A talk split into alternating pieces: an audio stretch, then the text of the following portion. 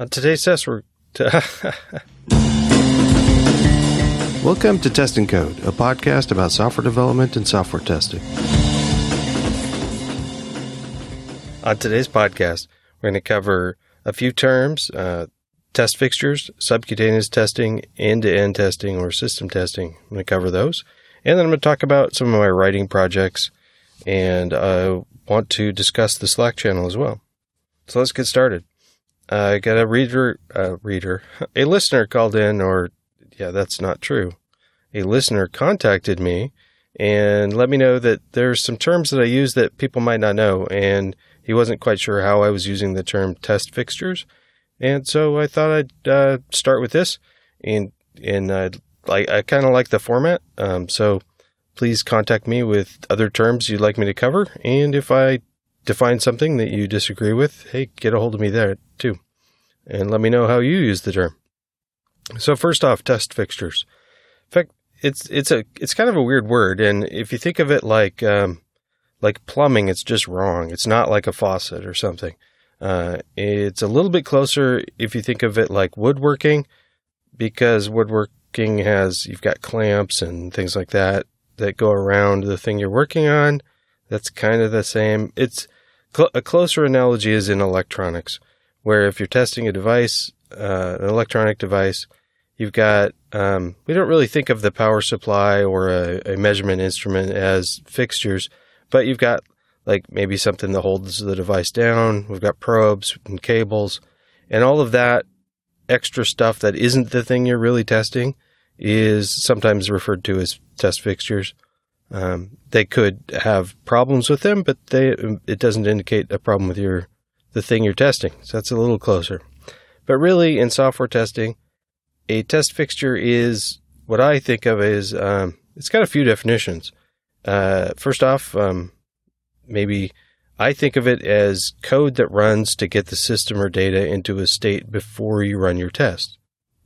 So before you before you run your test and check the output and possibly other side effects, the stuff you have to do before that and some cleanup after, that's fixtures, and we often call these setup and teardown.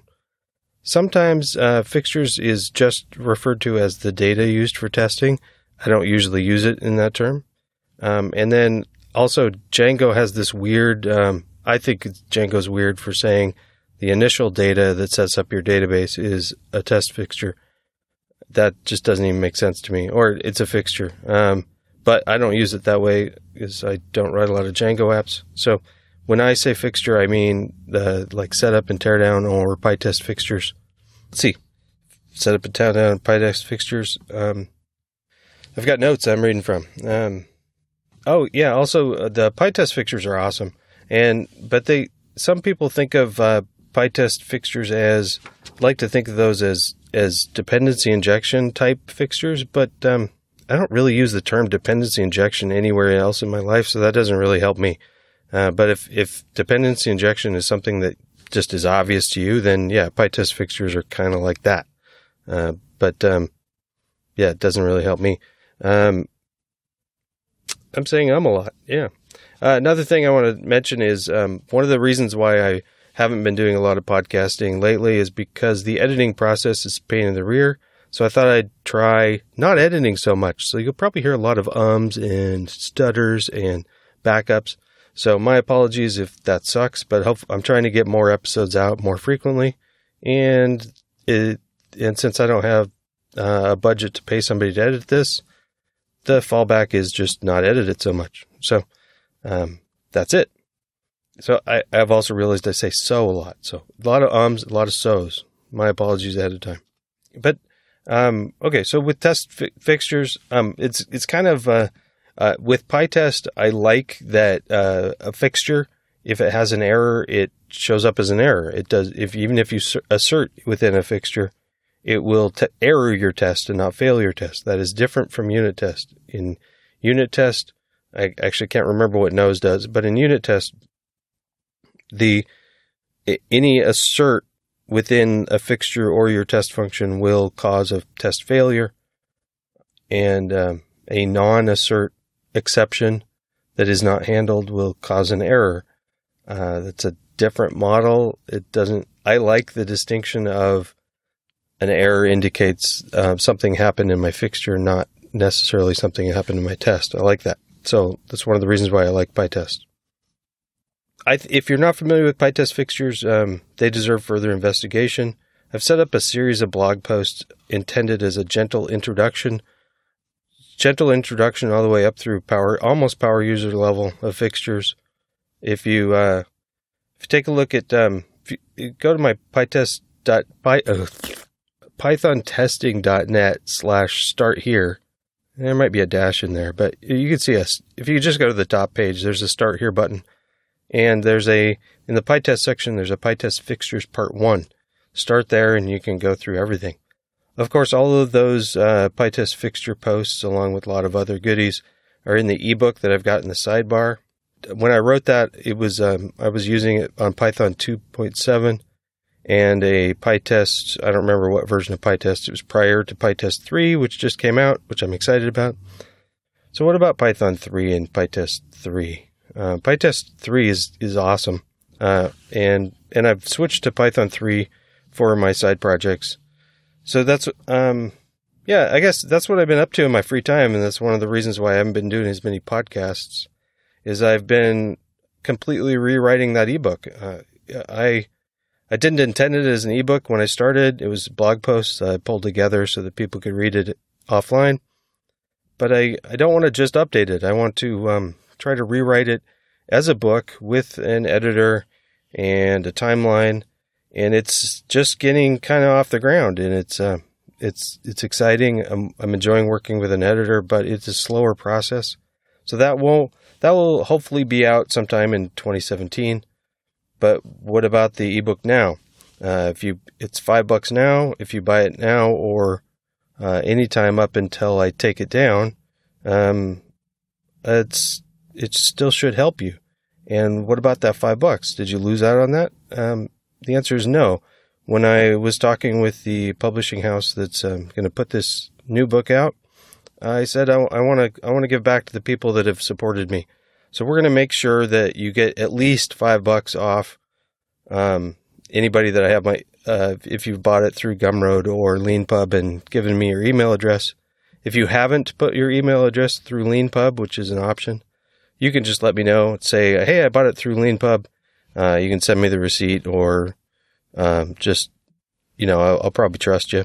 So s- send me send me your email, and I'll make sure that you're on the list of people to get coupons when that comes out but it, it's not going to come out till 2017. I'm still working on it.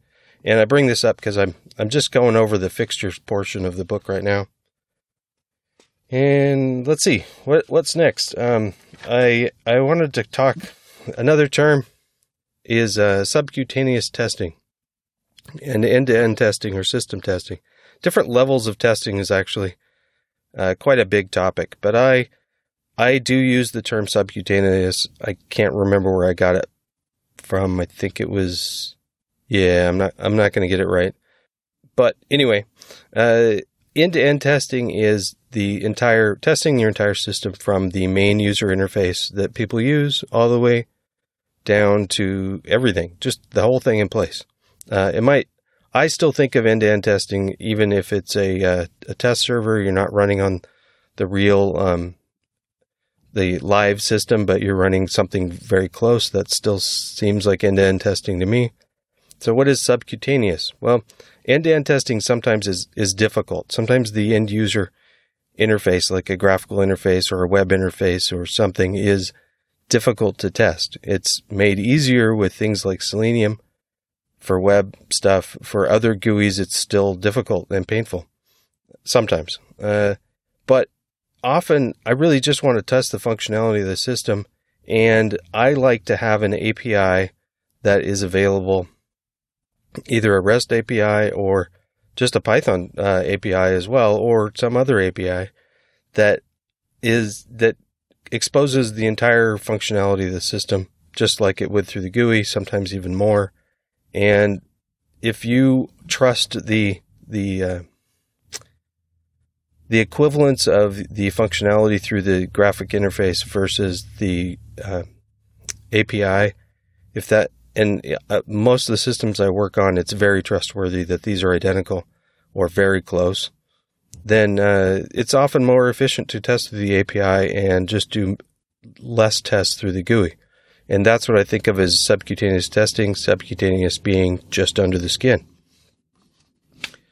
Um, let's see. I think I'm skipping over a few things that I wanted to cover. Uh, no, I think I got my notes so far. Uh, about the ebook, please continue to. I encourage you to continue to. Uh, I encourage you to buy a copy if you, or two or three or ten, to support my writing. That'd be great. Uh, because uh, although I'm doing a rewrite, I don't get any money from that until sometime after 2017. Um, so you can. I I love people buying the book. It it sends an email to my to my uh, I, my phone, and I get a happy feeling every time I see one of those. So thanks a lot. Uh, let's see.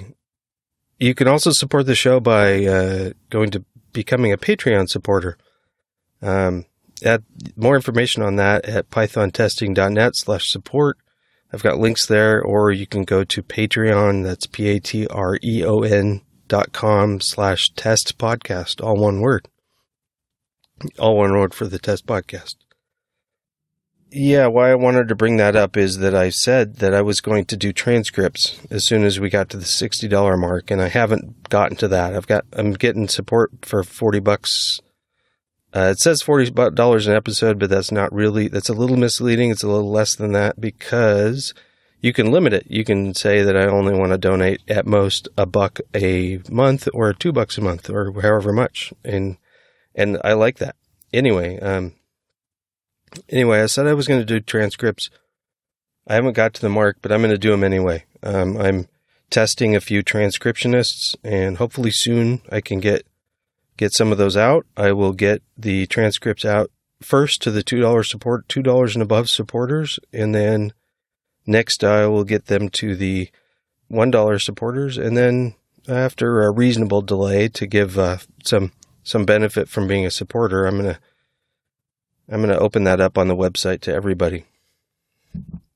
Now, I, I don't want to hide information from people, but I do want to thank the supporters and I want to give, give them some benefit from being supporters. Last thing I want to talk about is something, it's a little side thing. Side thing on my side project is uh, the Slack channel.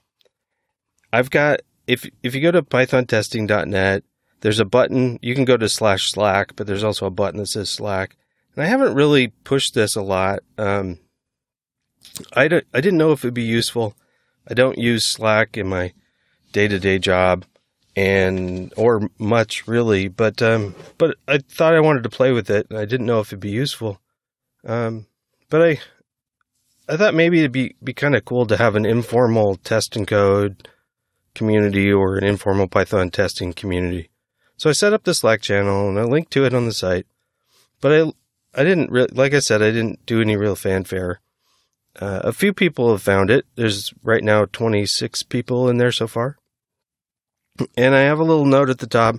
I just added this recently that says, yeah, if you're new, um, if you could tell us a little bit about yourself, like what kind of code you're testing and, uh, and what, what test framework do you use? PyTest, unit test, nose, or something else? And then uh, ask questions. And I I didn't really know what would happen, but um, it's really pretty cool. You know, most of the time right now it's pretty quiet, but occasionally somebody asks a question. Uh, and th- this was a question from a few months ago. Somebody came on and asked a question about uh, the best way to document test, Do- like document an individual test, and that that kind of moved on to a discussion of given, when, then, and uh, arrange, act, assert. And if you're not familiar with those, there's there's more uh, information on that. If you go to pythontesting.net, uh, look at the start here page. There's a strategy section, and there's links to both a blog post and a and a podcast episode about given, when, then. But anyway, um, so so this discussion we, uh, we talked about how to structure a test based on that and using using those tags for documenting. And then in we actually somebody posted like a little code example of a test. and the discussion split um, moved into possibly splitting the tests so they don't test too much per test, and how to split it, how to split it into functionality versus, um, you know, split the functionality across or split it by depth, doing the front end test different from the back end tests, and maybe a combined end to end test, and and in it, let's it just it was a cool discussion, and then uh, um, one of the things that came up was the person that posted the test said, "I'm new to web testing and I can't get answers from my colleagues," and and then the one of the other people uh, mentioned that testing is unique from application to application, and I've I've seen that I've seen that in, that people um, don't really know what community to check with to to to the particular kind of thing that they're testing. They don't really know who to ask for help. And I know that there's Stack Overflow and there's lots of resources on the web, but this is just a like a resource that I don't know. Who knows? It, it might be cool. And the the more people we have in there, um, the better the answers can be. And it's seems to happen sort of real time. And I think it helps people out. So it's kind of a cool thing. I, at first, I was nervous that maybe I was going to get too many questions that I couldn't answer. But that's kind of the great thing about this is I don't need to be the expert at everything. Um, you guys are all experts at something, and you can help people out as well. And it, it's a little, I don't know, it's a little more private than answering Stack Overflow stuff, and it, it's not for points or anything. You don't get, you don't get like you know, gold or like Reddit gold or anything like that. You're just helping people out in a community. It's neat. Um, that's really all I got for now. I'm to try to do more frequent, less edited, less uh, rehearsed uh, podcasts. I hope the quality doesn't go down too much, but I want to up the frequency. So I got to take out some of the overhead. And I hope that next month, next month, hopefully I can get more of these out per per month. I'm I'm really shooting back. I'd like to get two to three out per month at least, uh, there's a lot to cover. It'll do smaller. Now I'm just rambling. Yeah, this is why editing is good. Anyway, uh, come to pythontesting.net, and uh, the show notes will be fairly empty this time because um, I'm just kind of rambling today.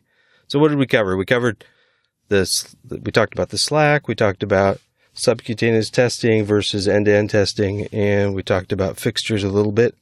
Let me know what other terms that you'd like me to cover. That I can ramble on this stuff a lot, so this is a good thing to, to go into these some of these short episodes. Anyway, thanks a lot, and I'll talk to you next time.